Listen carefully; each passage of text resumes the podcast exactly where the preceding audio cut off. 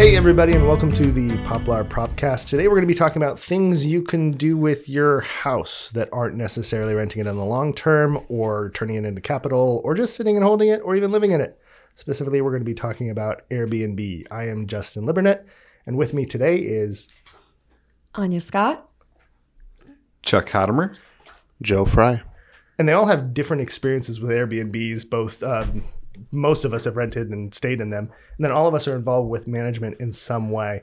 So what you should come away with this from at the end is kind of an appreciation for the possible complexities if you're going into an Airbnb, possible licensing issues in different parts of the state, and then what you can expect when you're actually involved directly with an Airbnb, both setting it up and then executing on it.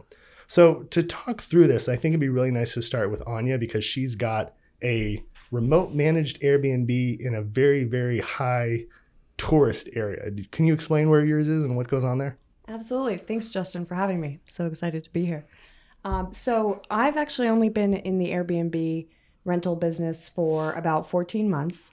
And so we got lucky in the sense You know, that that's longer than I have, so it's Oh, that's really? that's appreciable, yeah. awesome. Well, we got really lucky in the sense that uh, we really got involved as we started coming out of COVID and as people started to travel more. And like you mentioned, we are in a very high tourist destination on Catalina Island in California, which is about an hour ferries away from uh, Long Beach, California. And so, Do you want to know a weird Yeah. connection with Catalina for me? I used Please. to when I was in San Diego, I used to have a bartending job on a yacht that went and did weekends to Catalina. We also had one that did like um, cruises out in the bay. But it was owned by this old, crazy, cranky guy who would collect everybody's tips at the end of the night and then be like, "Y- "You get paid." And it was just super under the table. The two of the people were Australian nationals that didn't have like ID to legally work, and so we'd go out there and we'd we'd park. People would go off onto the island for their day, and we just goof off on the ship. It was really fun. sounds So uh, awesome. Catalina's great. It's it's got buffaloes. Buffaloes, yeah. Do you eh. know why it's got buffaloes on the island? I'm sure it has something to do with one of the Roosevelts. No, so actually, I I'd have to check how long ago it was, but I think it was in the fifties that a movie director wanted to shoot a western movie on Catalina Island, so he brought over a bunch of oh. buffalo to the island, and what ended up happening is the movie went bankrupt. He ended up disappearing with the whole crew and left the buffalo, and since then they've just started to coexist with the inhabitants of Catalina and and grow their population. Buffalo are gonna buffalo. Yeah, so actually, there's a lot of uh, buffalo tours you can take on Catalina now. that's Justin here, just cutting in real quick. The movie that they're talking about is called The Vanishing American, and it was filmed in 1924. They brought 14 bison to the island. They originally planned to take them back. They ran out of money. They didn't take them back. So there's a, a whole backstory on the Catalina bison, which is absolutely worth diving into. I recommend Atlas Obscura. Uh, now back to the pod. Weird. Is Yeah. this a uh, key su- feature you super. highlight in your Airbnb? we, we bring it up Listing. sometimes if, if somebody needs a recommendation for what to, to check out on the island. It's one that surprises people sometimes, but it's a popular popular trip. Is there a lot of buffalo meat and jerky and stuff on the island, or are they just free range? nobody They're bothers free them? range, yeah. All right. And actually, so most of Catalina is a national park. So there's only a very small portion of Catalina that's Avalon, and there's another city, town really called Two Harbors, where there's anybody living. 95% of the island is is national park protected land, and it's where the buffalo roam. I hear those buffalo are pretty progressive. They're actually all vegan. Oh. Good one, Chuck, why don't you tell us about where your Airbnb is at? Because I believe there's wildlife near there too. That's right. Like so a crossover. I uh, thank you, Justin. So great to be on the on the propcast today. Uh, that I'm I'm currently managing an Airbnb that is um, above the my place of residence in Wyoming in Jackson Hole area, um, which is a pretty interesting market. Uh, you can't really have you know you can't rent short term in in certain zones, so you have to have only one renter group every 30 days um, in the zone that we are in. So I've been doing that for just about seven months now. Um, it's a pretty new process for me, and uh, it's been kind of an interesting experience. Um, probably the biggest difficulty is you know finding using these platforms to advertise in a short-term rental restricted territory, you have to be um, a little you you have to kind of narrow down your audience so you're only looking for the longer term stays because you can only have one per one group every 30 days. Hmm. So it's sort of this weird in between audience of long term and short term, um, and you know a lot of the booking requests you can't have instant booking turned on because you have to monitor all the requests and you kind of want to look for those longer term stays. Um, so that's I think that's one of the more interesting challenges of this area that we're managing, and you know, um, you also have to, So- have to be conscious of. So the- that's not true for you, Ania, right? What are the what's the Well, setup in so we actually so our home on catalina has um, two units in it and when we applied for our vacation rental permit we were only granted one of the two units so we were granted the one as a vacation rental so long as that we also rented the other as a long term so we have a, a tenant living downstairs year round and then upstairs we have our airbnb business and of course there's a lot of difficulty that comes with that as you can imagine not many people long term want to live below an Airbnb. below, especially. That's Yeah. double worse. Oh yeah. Um, I I have an Airbnb, and mine's also in a kind of high tourist area. Um, it's in Vegas, and Vegas is going through some really severe legal changes around short-term rentals right now. So um, we'll get into those restrictions in a while. But uh, in different between Ania and Chuck, my Airbnb was my residence, and then I bought another home, and I was trying to figure out what to do with it. And I thought I will try to Airbnb it and see what that does. And so I kind of bumped into it in a little bit of a different way. Um, At this point, I would like to bring in Joe because he both has an Airbnb and he was involved with professionally managing Airbnbs for quite some time. Can you tell us about your Airbnb and how you got into that? Yeah, for sure. So I worked at uh, Vacasa for about six years, which is the the largest uh, full service property management uh, of short term rentals in at least in North America. Yeah, it's huge. It's- yeah, it's yeah, a yeah, big pretty, deal. pretty big. So yeah, I was there for for a while, and uh, you know, while I was there, uh, decided to buy one. So I guess a little unique in that very much intentionally bought the house with the plan of making it a short term rental Airbnb. Um, and interestingly, and we'll get into it. Uh, they recently passed some regulation uh, that will affect mine. Although uh, I think Justin and I probably agree on regulations, but they're completely different regulations than where Vegas is going. So Yeah. a much different outcome. yeah. So where's yours at? Is yours in? Yeah, great question. Um, yeah, I live in uh, Portland, Oregon, so it is uh, on Mount Hood, uh, lower elevation, so about an hour drive from from my house. So really too far to go if something goes wrong, but close enough that I can get up there to Gotcha. enjoy or you know do maintenance. And do you manage it directly?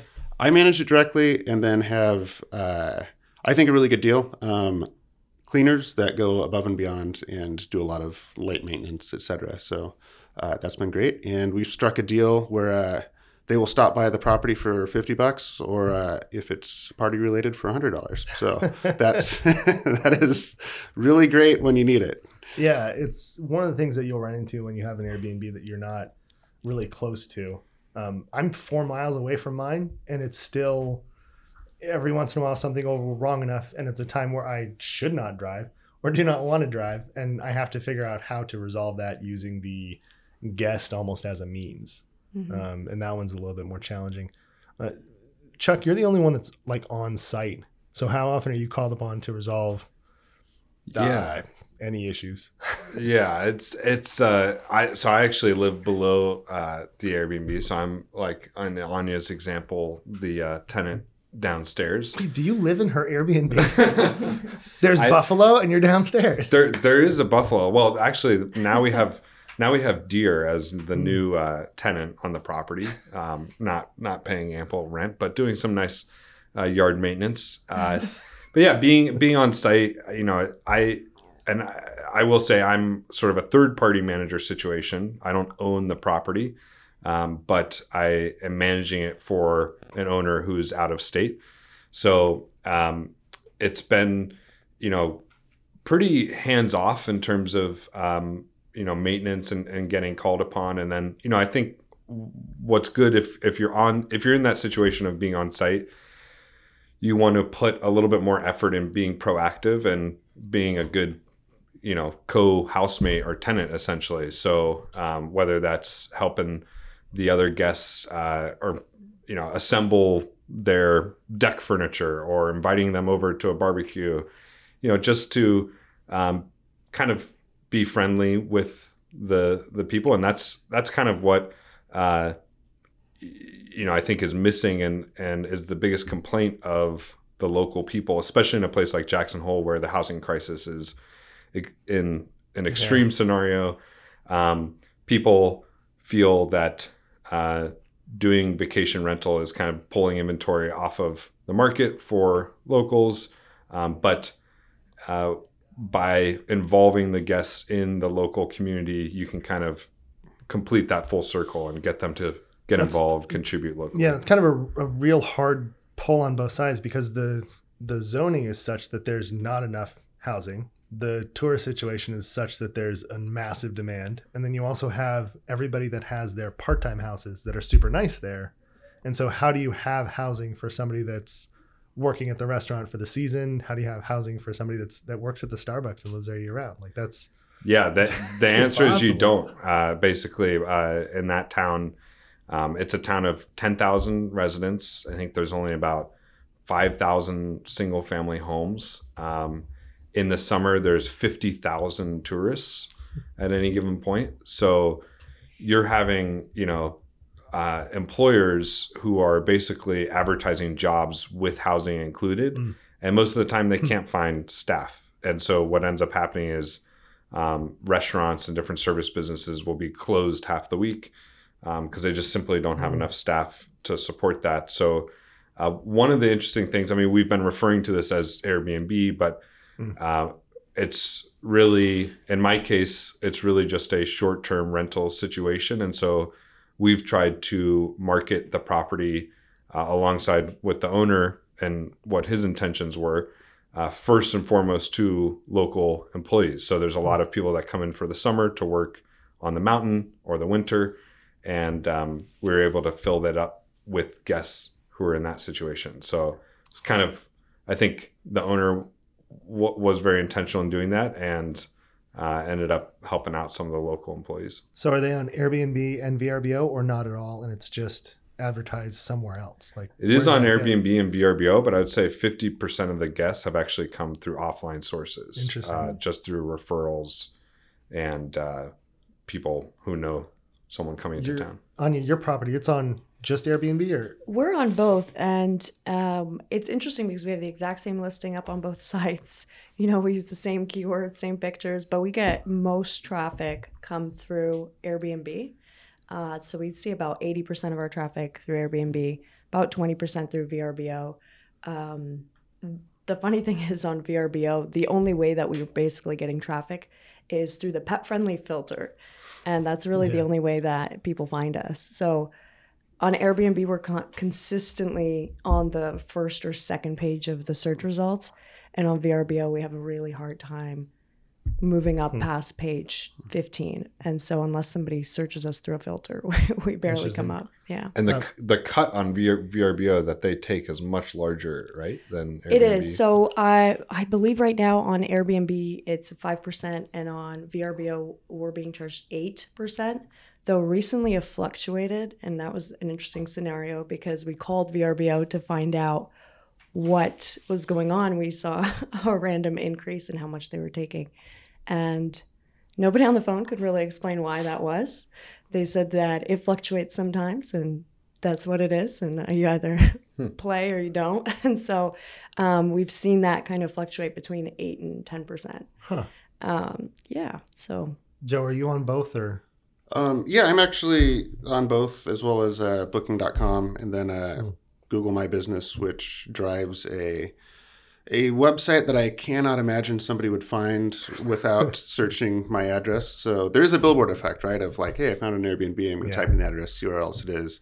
Oh, it's on the strange like fourth highest ranked thing, and it's a little cheaper because there's you know it's five or eight percent cheaper. Yeah. Um, so it's it's very hard to attribute it, yeah. obviously, but yeah, I mean it's pretty close between VRBO and Airbnb, and then um, I will say where where mine's located is a little HOA of like 400 ish houses, and maybe half are people that you know just live there. And that's their permanent residence, and then um, a lot of second homes as well. So I get a, quite a few bookings from like friends and family of people who live in that community, right? Gotcha. So, around Christmas time, around Thanksgiving, really busy. yeah, yeah, yeah, exactly. And those are always great guests because uh, they're uh, they're not They're, they're held accountable. they're held accountable by their uh, their in laws or whomever. Oh. Yeah.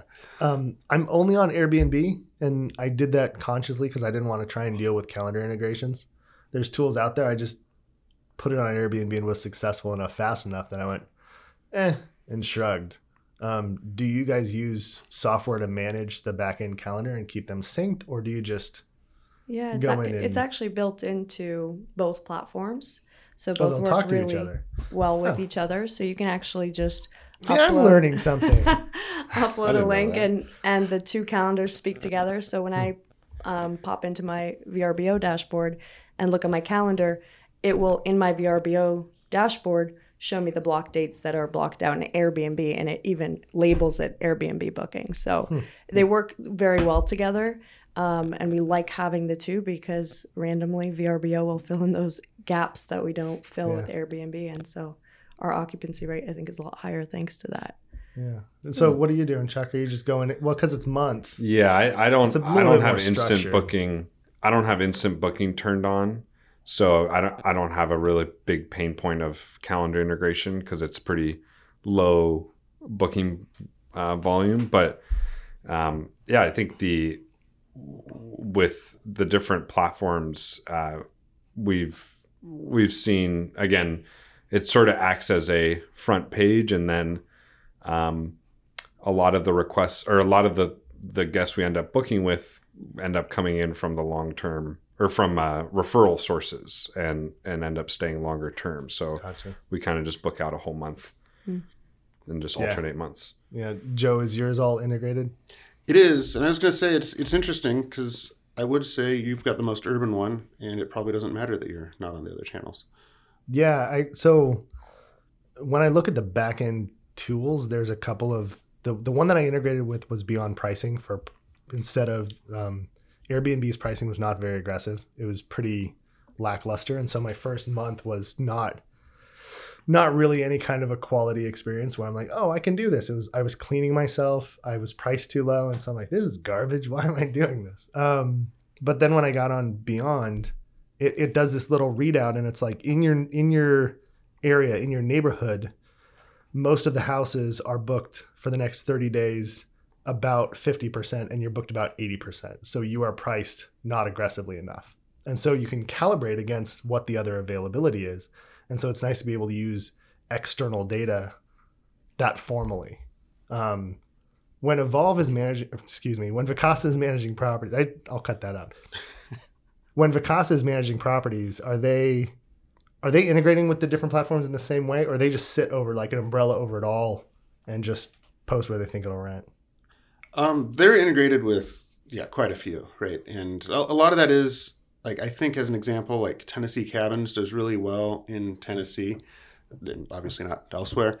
You know, see, you wind up with these these weird little channels that are are strong in you know one specific. So Tennessee category. Cabins is a Tennessee cabin rental website. Yeah, exactly. Just like as an example, I, I-. I, think there's like a few like really pet friendly ones, et cetera. Yeah. So they're integrated with with a lot of different sites, but you know, very similar experience in that you know you could you could book through Vacasa or through Airbnb, et cetera. Yeah, and there's they're doing the pricing engine, right? Yeah, so they're doing it themselves, and uh, I, I would say that there was a time where I think Vacasa was like far and away the best at pricing things, and I think really at this point, like Beyond Pricing and Vacasa and a bunch of other people are probably about the same. Um, I use Beyond as well, and I think they're I think they do a good job. There's just a lot of data out there now, and so it kind of depends on where you're getting your data and how you're reacting to it with your own prices.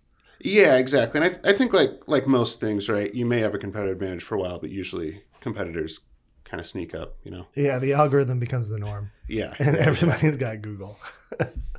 um, when you're managing, you're putting together your properties.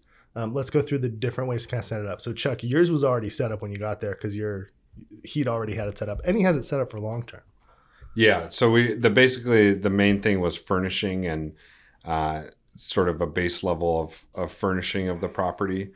And uh, besides that, you know, we started in winter time when it was snowy, so we didn't have to have any kind of outdoor furniture. When summer came around, people were asking more about that stuff, so we we had to set that stuff up. Uh, internet trash. Uh, one one realization is you know having the right infrastructure for trash. This is a pretty large property. It's four bedroom, like thirty two hundred square feet. So it's uh, usually attracts a large group. So we had to have you know double the trash can situation um, and get that all set up. But uh, and then you've got also got to be aware of like snow removal services in a place like Jackson Hole. So Mm. setting up plowing, uh, you know, shoveling shoveling the path uh, on a regular basis. Those were sort of things that I didn't really think about going into it, but realized again that's part of creating that great guest experience and making sure your neighbors don't think your place is total trash. Yeah, the uh, our neighbors are renters. How can you tell? Yes. Wave of the arm. Exactly. Joe, is it snow on your property all, or is it? It's not. Um, it's not. not a whole lot, bad, right? It's it's only at like fifteen hundred feet, but um, so no, I, I don't pay anything special, right? The HOA pays to have the, okay. the so HOA plowed. Yeah. Okay. And then for setup, did you bought yours to Airbnb? So did you have a, a budget in mind, a furniture set in mind? Did you just go raid IKEA? How do you set yours up? 'Cause You set up yourself, I right? did. Um, my house had more or less sat vacant for about five years, and was if it would have sat vacant for much longer, it probably would have had some catastrophic damage. But uh, we, the, the roof had not yet failed, so so you know there was yeah there was a lot of initial uh, fixing, which I mean a lot of it was cosmetic, right? It was just painting, you know, ripping out Yeah. carpet, etc. Um, and then fully furnishing it. Uh, I've always just kind of used the assume it's going to cost like five thousand dollars per bedroom plus five grand, and you know you kind of like do that math, and hopefully you'll come in a little better than that, and that's right about where I was for furnishing. Yeah, I think so. That's a that's a really nicely furnished place now in my mind. I'm thinking about it because I I went the other way. I had um I, I moved and so I left the master bedroom stuff there. So I already had that. And then the other rooms I just did IKEA and mail order mattresses. And then I had a spare dresser that I put in one of them. So there's I've got a bunk bed in one and then queens in the other two. And then the master has the old bedroom set. And then I got on Craigslist and or offer up actually, uh, and found furniture that people were getting rid of a pull-out couch. Like, That'll be perfect. It doesn't match that one, but it'll be perfect. There you go. So- yeah, that's that sounds more Yeah. more affordable. Um, I mean, this was totally vacant, right? So it Yeah. needed it needed everything, right, Yeah. down to pots and pans. Um, and then uh, the yard also. Oh, I guess I got lucky there too because I got an excuse to upgrade my pots and pans. I'm like, oh, they have to go in the Airbnb, so now I have to buy my, myself There- there you go. Yeah, yeah, yeah. So, and then also, uh, you know, the outdoor space uh, got a hot tub and uh, you know furniture, etc. So. Yeah. um, spent some money there. Yeah, But uh, you know, you get to check that box, right? So yeah, it will. Um, Yeah. Mine has a, a pool and a hot tub, and that's always, especially in Vegas, it's a feature. Yeah. Did, has anyone Definitely. seen a before and after of the, for example, hot tub edition? It's one one feature that I have a hunch that would increase Hmm. increase uh, you know potentially the price or traction of the listing. Have you did you get to see that before and after? So mine, I didn't have a before and after. Mine always had a pool, Okay. but I do know that the search filter criteria on Airbnb when people are in Las Vegas, they have the data on the back end. They go, eighty percent of people that look in Vegas look for a pool. If they're going to stay at a house, they want to have their own resort experience, especially in the summer when it's hot. They want a pool, so that that shifts all that stuff in that direction.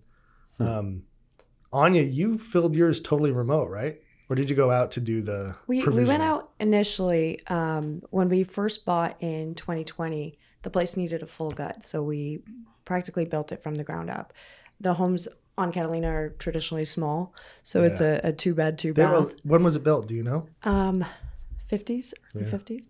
Um, but so what we wanted to capitalize really was on the view. Our house is elevated on top of a hill, and the old homes were built such that the windows weren't that big, and we wanted nice panoramic glass doors so that our guests could enjoy the view because that's one of the top things that is being searched for Hmm. in our location. And then we did also include a um, hot tub on a brand new deck that we built out to really provide extra space because the homes are so small. We wanted to make sure that we had an outdoor entertaining area as well. And so there was just a ton of work that went in the first 10 months when we bought the home. And when it was finally ready to go up on the site, we had to get back to Massachusetts and uh, we had made relationships with people on the island that then helped us furnish the place. We have great relationships with our, our cleaners, of course. We needed a pool operator, which was very hard to come by on the island. There's about two of them, and they're very busy. Um, but we needed to make sure that he'd be available because the one thing with pools and hot tub is the maintenance of it is outrageous. Every week, every Yeah. twice a week. Yeah, it's, but yeah, it's, it's one of our ongoing. biggest pain points, and at the same time, one of our best features because people always in their inquiries, you know, ask, "Will it be available?" and is it something we can take advantage of? So, it's definitely been well worth the the effort. Uh, but yeah, so we don't get out too much. We're out there about once a year just to check in on things and revamp as needed. Our team is great, so we frequently ask them to send pictures, and if things are starting to degrade, we pretty much Amazon or overnight ship whatever they need um, regularly.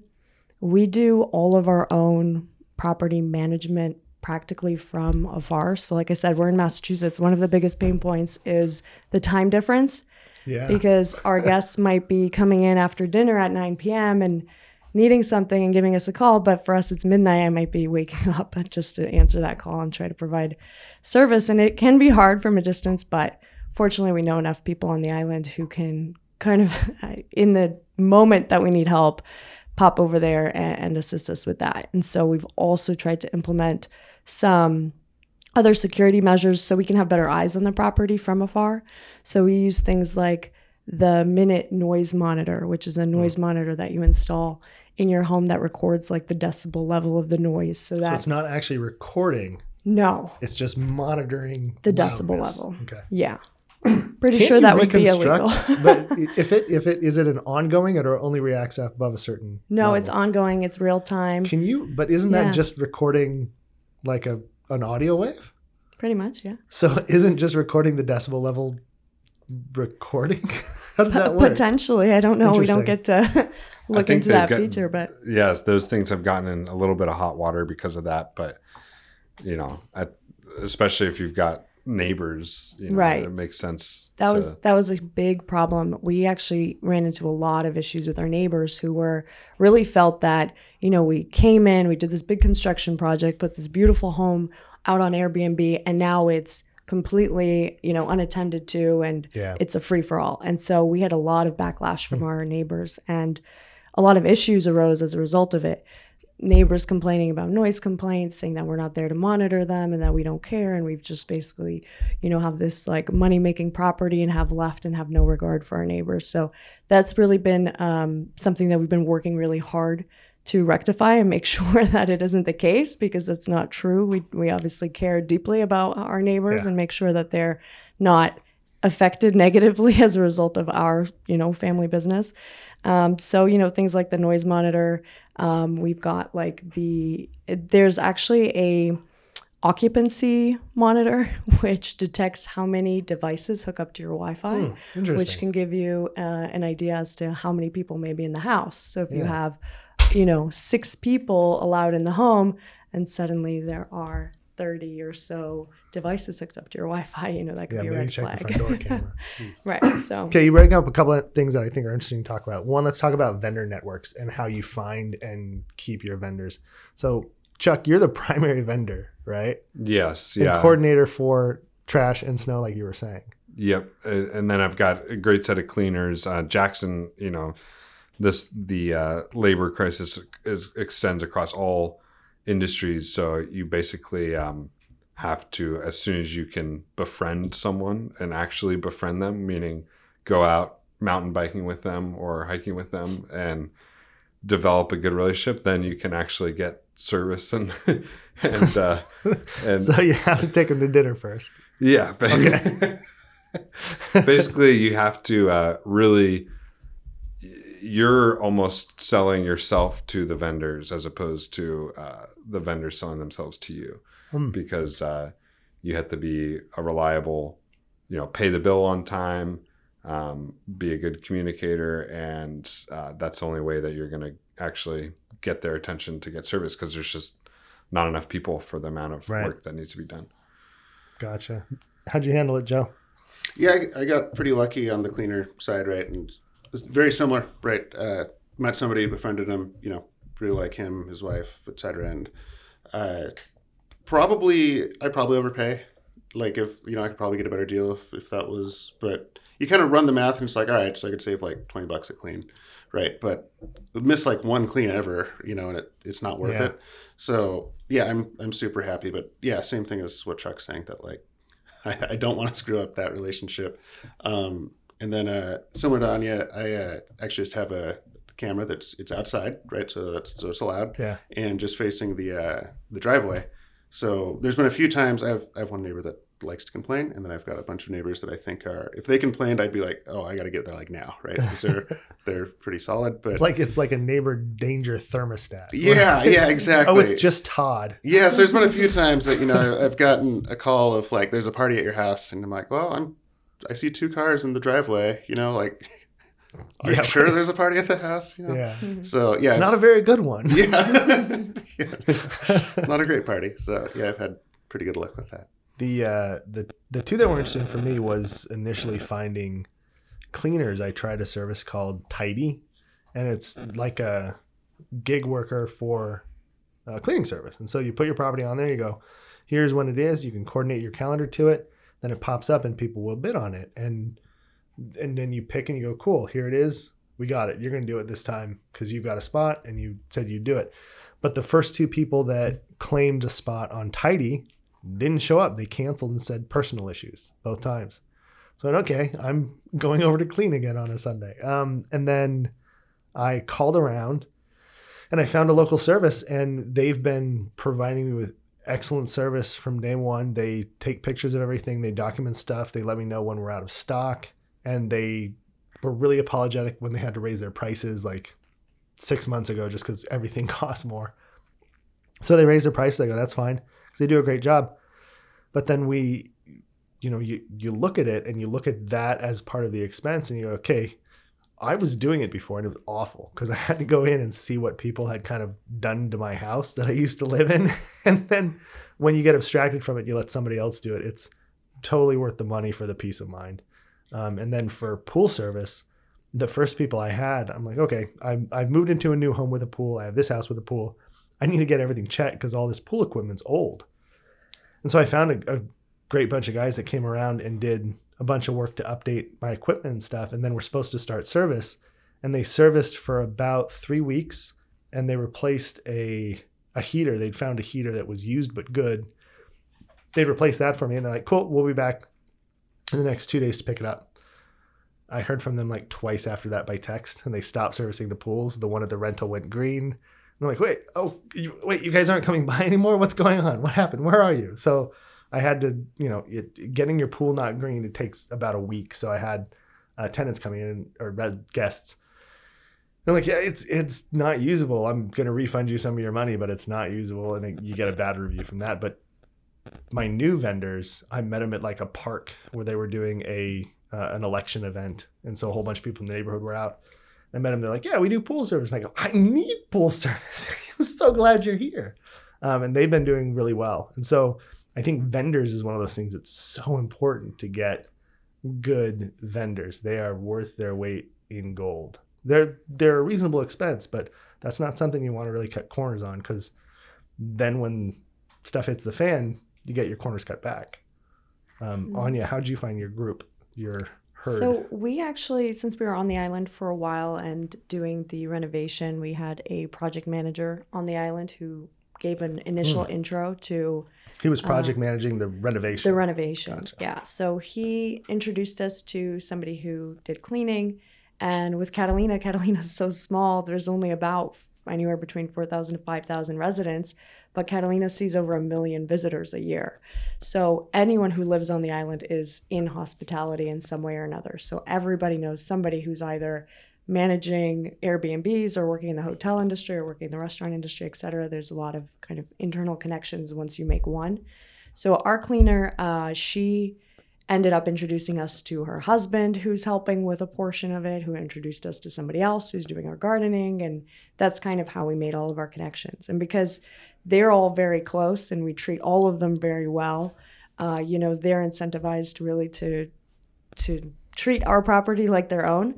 And we saw a really big change um, from the beginning to the point where we're at now as far as our relationship goes because in the beginning when we got into the business and started asking them to come out and we really like to spoil our guests so we had the cleaners come in we said okay well we want you to clean the house but we also want you to put out wine and fill the fridge up with beer and put out a thank you note and you know do all these Fold little, all the towels Yeah. into monkeys. right do all these extra little things that kind of enhance the experience we did get a little bit of pushback because they said you don't have to do that. None of the other airbnbs are doing that.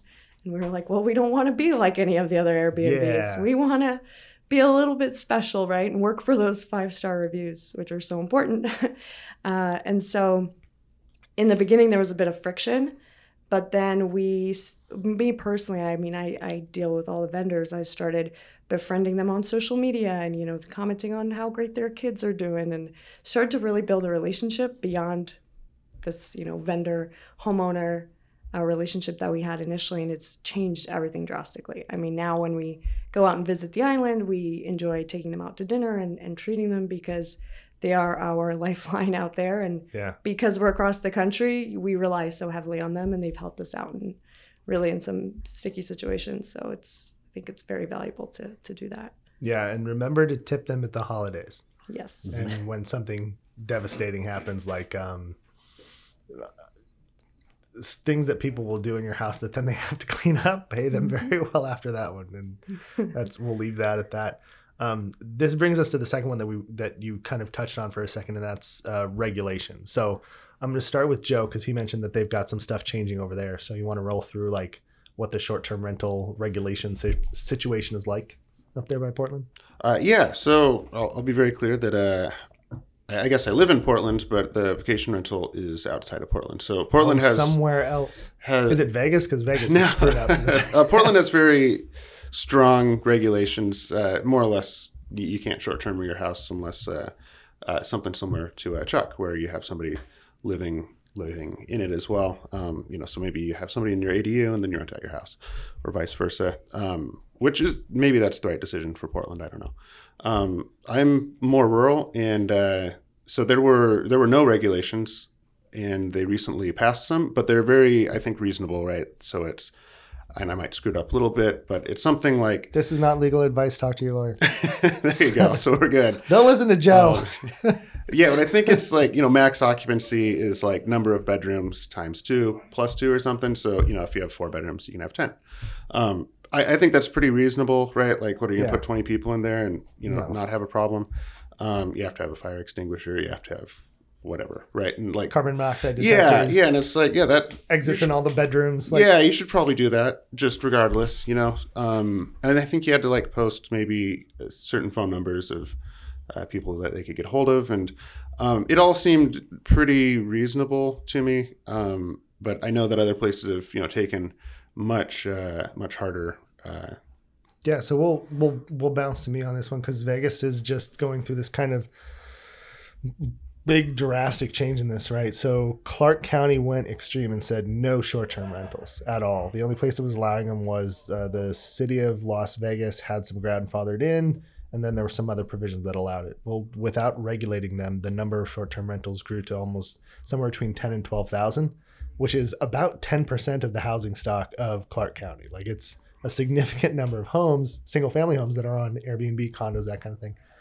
And there are some that are palatial. They're these giant houses that they bought a single story, four bedroom, two bath, and they turned it into a 7,000 square foot, uh, six bedroom, five bath with uh, a bowling alley and a photo room. And they're like, they do Instagram photo shoots there, they do parties there, they do receptions there. So it became an event center in the middle of the suburbs.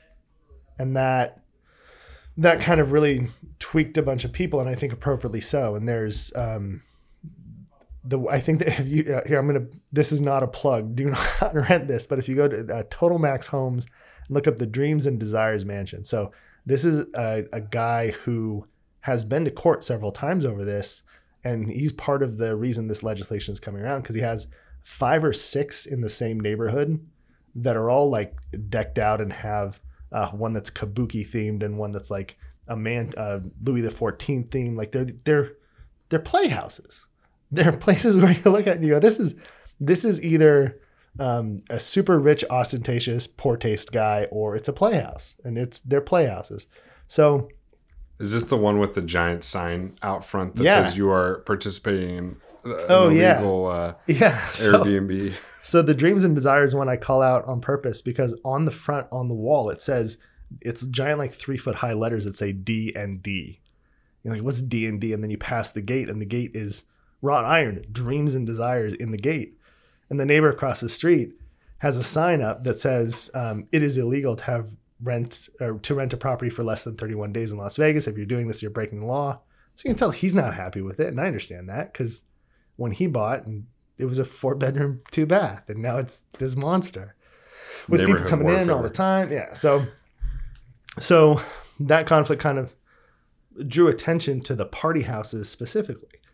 And I think that when they were looking at the legislation going, hey, let's ban this, they looked at that as a representative example.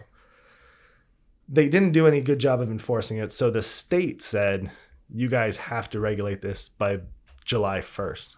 So by July 1st, you have to have an ordinance in place, license, and enforce. They did a couple of hearings. They talked to some people. There were some very interesting city council meetings that you can see on um, on YouTube. But the end result of it is really pretty onerous. And the other piece that we won't even get into here is the hotel lobby and how hotels look at the competition from something like an Airbnb. But what happened is that the the restrictions are so aggressive that I'm going to get out of the Airbnb game. And I think that's what they wanted to happen. I could keep going with the Airbnb game and try and get one of the permits. They're doing a lottery where you go in and you apply for a business license to do it, but they're going to give about a thousand. So 90% of the Airbnbs are either going to close or operate illegally. And depending on how they enforce it, I'm thinking they're still going to operate like on the side of the law. And if you're not enforcing the law, it doesn't hold as much water. And I think that's a problem for the county as well. Because some of these things that happen, especially with party houses, is it's a noise ordinance issue. If it's loud after 10, that's not, you can't do that in an Airbnb. You can't do that anywhere. If, you, you're having a party and you're loud and you're just my neighbor, I, I'm going to call a noise ordinance 311 and say, they're really loud. I don't like it. I can't go to sleep. Um, so it's it's weird because it's it's stuff that if they just enforced normally and across the board, it might be in pretty good shape. So it's interesting, but it is this is something that I think uh, as a listener you might be able to be aware of is to really evaluate those uh, provisions in your county, state, city. Early on in this, when I first got my cleaners, the cleaners call and said, "Hey, this guy's buying an Airbnb in town. He wants a reference for us. Can you be a reference?" And I talked to the guy, and he's a guy from California who was buying in Vegas because he can't buy in California. He's like, I'll Airbnb it until I move. And so he was getting it set up, and I'm like, you know, all this stuff's coming down the pipe. It's pretty sketchy here. It's be aware. So to those listeners, be aware. Like, go look at your local laws and stuff and see how that works. Because business license, business tax, um, properly accounting for all the people that you're paying, so that you can, they're going to get taxed on what you say you paid them. All that's really important to keep track of, and it does turn in more of a business than just having a spare room. Um, that's kind of where I wanted to go with that. And that kind of all ties together, right? So the financial stuff is kind of, I, I I don't know if we'll cover that, but that's another really complicated piece of this. Where if you're going to jump in and put your house out and have an Airbnb, figure out how to do the taxes. Make sure you're reporting everything right, or you will get bit. Um, hire somebody. don't do it yourself. If you sit down there and then open up your TaxAct and try and put it all through, not a great idea unless you're licensed. It's a really complicated one. How do you guys deal with that one? Let's start with Ania and see how you guys. So we do it ourselves. so, yeah, so here I am saying, don't do it. um, I mean, Avalon's interesting. They take city takes twelve percent for every short-term vacation rental. Um, so we have to pay that monthly to the city. Uh, but yeah, we, we do everything ourselves. We have, you know, our workers are on a 1099 and we're just calculating what, what comes in and what we spend and we're doing our own taxes. Google Sheets, QuickBooks, where are you tracking? Google Sheets. Perfect. if you're gonna do that, make sure you know what you're doing. I I would not do that for mine, and I say that also just because I I'm I'm in a spot where it's it's all weird right now. It's so weird right now, and that's probably a difference too. Is that trying to make sure that if something happens, I can go, okay, look, here's everything it is. Let's figure out how this resolves. You know, my my accountant and my lawyer guys are like, yeah, not a great idea, but get out of it. So I'm getting out of it. I'm listening to that. There's a certain point where you just switch to a long-term rental situation. Yeah, just correct. a lot so- cleaner of a of a situation. Even somewhere like Vegas, you have the benefit of a pretty healthy Yeah, demand in the long-term rental market, um, or sh- or short-term because you've got short term, long term, like that midterm, like Yeah. furnished finder and insurance relocations are the next thing I'm going to look at because they're greater than 30 days. And it's it's traveling nurses, it's CEO relocations, and it's people whose houses burned down and just need somewhere to be for three months while they get a rebuild or a check. So those are those are like the in between, right? So you've got days to weeks, Mhm. then the month space where you get into more like real tenant laws. And then there's the long term stuff, which you can manage yourself or have somebody manage for you. Uh, if you're interested in property management services, contact Poplar Homes. that's, our, that's our little plug. Um, how do you manage it for yourself, Joe? Yeah. Uh, Do you? great. no. Uh, great. Yeah, good question. yeah, somebody else does it like I do. I, I think it comes down to personality, right? Like I, I'm somewhere that would not, I, I wouldn't know to be here if my calendar didn't tell me to be here. Mm. Um, I, I just uh, don't remember things that way. So you know, got an app on my phone, take a picture of the receipt, right? Magically, they're all there at the end of the year. Hand it off to the accountant, and uh, he always mind manages to find a way to save me a little money, right? So, Yeah. So I'm really happy with that. Um, I, the, my first year, I tried to do it on my own, you know, and it was kind of like a shoebox receipt, sort of. You know, it was not. It was not easy. So this is a lot less stressful and seems to work a lot better for me. Yeah, great. That makes a lot of sense. Do any of the platforms themselves help with that stuff uh, Good question. as well? Is that so? Airbnb. Airbnb. does give you like, here's what you paid, here's what, or here's what we paid you, here's what you collected in cleaning fees. Mhm. But my cleaning fee is less than I pay my cleaner, so I have to side, I sidetrack it. Mhm. Um, but that's easy because I just I'm paying them through, um, I'm through a portal, so I just I have that account too. Um, I don't know. Are there other way? Are there? Does Yeah, Vacasa? the- Yeah, like Vacasa, for example, will pay the transient occupancy tax, right? Which is uh, what oh, I so they was- collect it off the top. Yeah, right. It so it just the homeowner's just not going to see it, which is great, right? So that takes care of itself. But But then I you have to know you paid it at the end of the year. yeah, so at the end of the year, if if you don't pay attention, you're gonna the the tax man will find out how Yeah. much revenue came in, Oh yeah. right? So you would like to track your receipts, right? So you have something right off against that. Yeah. Um, so yeah, I mean, Vacasa is going to track whatever they spent, right, and just say like, well, this is how much this person meant, but they're going to 1099 you, um, and you probably have a mortgage against it. For example, you know, probably have a whole bunch of expenses. So Yeah. you pretty much. I, I don't know how they could do all of that on their own, right? So you're you're pretty much going to have to track it to some extent. Yeah, I think the point at which I decided to figure out and get help was when I started looking at how depreciation works for putting it against the asset. Like going, okay, you you've got it, you're carrying this. Here's how many years you can depreciate. Here's what you use for your root, and then it's like a thirtieth of that. And it's like, oh, my dad was a math teacher. I know how to do calculus, but this is really annoying. um, Just rent long term. yeah, just just rent long term, maybe, if it's right for you. If, If it's right right, for for you. you, then you don't want to manage it. We'll do it for you. But Um, still track those expenses. still Yeah. track those. Yeah. know what you spent and what you made. Um, is anybody doing LLC or any kind of a formation to kind of give you a little bit of shield? No. I feel like I should, but I, I haven't. You know, so Yeah. It's weird. I have an LLC, but it has nothing to do with this. And so Yeah, same it's here, like but I've yeah. done that and I've set it up and I've structured it. And I, I was doing this. I'm like, oh, I could do that. Eh. and I, it's just sat past through because it just has. Like, there's something to be said for momentum. Like once you're normal and used Mm-hmm. to doing something some way, right? What do you think you're going to change about yours in the next six months to a year, Ania? Ooh, that's a, a tough question. I mean, I think what we like to do is just go in every year and, and make sure that what we're offering is in good condition.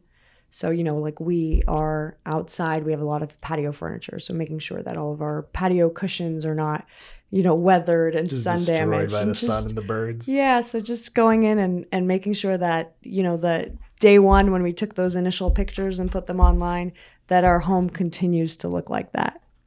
And so uh, that's probably the major thing. I mean, our, our vendors are great. We hope they never leave us. And we're going to keep working on uh, building those relationships and keeping Yeah. those relationships strong. And then um, I think what we like to play with, and which is very challenging to do when we're, again, far from the Airbnb, is making each guest's visit special. So a lot of our guests come to Catalina for a particular occasion. We've had several people get married at our house. We've had, you know, just birthdays, anniversaries, all sorts of celebrations. And one thing that we we always score really well on in our reviews is we get a lot of mentions of those personal touches that we put out. So it'd be nice to seasonally, you know, for Christmas, have a Christmas tree in the house or just optimize it a little bit per season, per guest. Put and- a Festivus pole. there. I just keep working on on uh, delivering uh, an just unique experience compared to what a lot of Airbnbs are, which are Yeah. just a bed in a, in a spot. Ours, uh, we we just try to make it as special as possible. So we're gonna keep thinking of ways of doing that.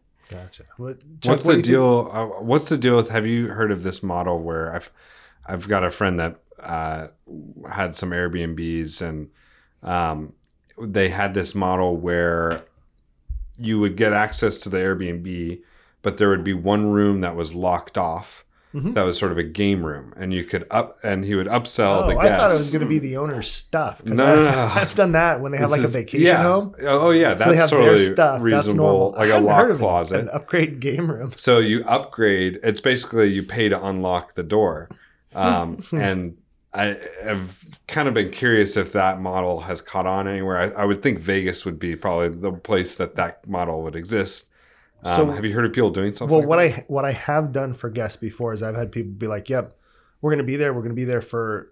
Especially if they're going to be here for like a week, right? And they get in at 10, 11, 12 o'clock at night on a Friday. I would be like, look, if you want me to do basic provisions for you and are willing to pay 10% above whatever it costs, give me a grocery list. I'll go pick it up, put it in the fridge. It'll be there when you get there. Mhm. And so that's like, uh, it's water, bread, you know, beers and some stuff, just so that they don't have to get in and be like, oh crap, we landed, Ubered, and all we could get was a cheeseburger on the way. Now we'd have to get up in the morning, go get stuff. So just having like, you know, eggs, toast, milk, yeah, that kind of stuff. Like there's Yeah. always coffee in the place, but then to go beyond that is is on a rare occasion if they're like, I'm getting in super late, I'll be like, you know what? Uh, I'm gonna do this for you. yeah, Do you want this? yeah. Some people that the day of are like, oh well, we were on our way and it's supposed to be checking at four, but uh, traffic wasn't so bad on the 15th, so now we're gonna be there at 11. I'm like, you can't be there at 11. What, what are Yeah. you doing? There's somebody cleaning right now. Uh, they don't get anything. I'm not gonna buy them groceries. And that that probably makes sense somewhere where you have a little bit more of an uh, urban Yeah. vacation rental where you kind of want to play the market. You don't want to necessarily bake in all those extra things. Whereas Ania, you in Catalina Island, that's probably people are coming there for an experience, Yeah, and you're looking to capture that top top tier market. So you bake that into your price exactly and so do it every time. Exactly. So I mean, uh, we probably charge a little more than the local Airbnbs, but I'll tell you the truth, the Airbnb market is very hot on Catalina, so they're pricey to begin with. But we don't have people, you know, stay at our place because they're on a business trip. You know, everybody who's Right. there is there to celebrate, vacation, relax. So we've got a great set of customers because they usually come in happy and they're there for a, a really positive reason. And we just want to amplify that as much as possible. So we do, we add all those extras in at no extra cost. If they arrive early, we try to, you know, give them gol- the golf cart to go take a tour of the island while we finish cleaning and just offer them like a- as good of an experience as we Right. possibly can and treat them like we would be hosting our friends as opposed to Mm-hmm. you know guests and it's it's been doing well for us so we're gonna keep, the keep uh, doing that Catalina wine mixer?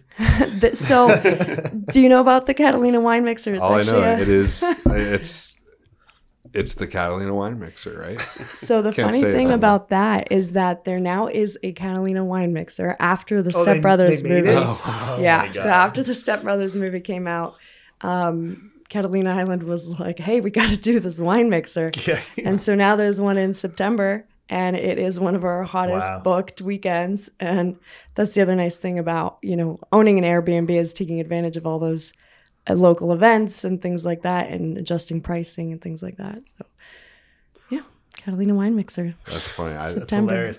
do you ever do you ever just go like, eh, we're gonna go this year?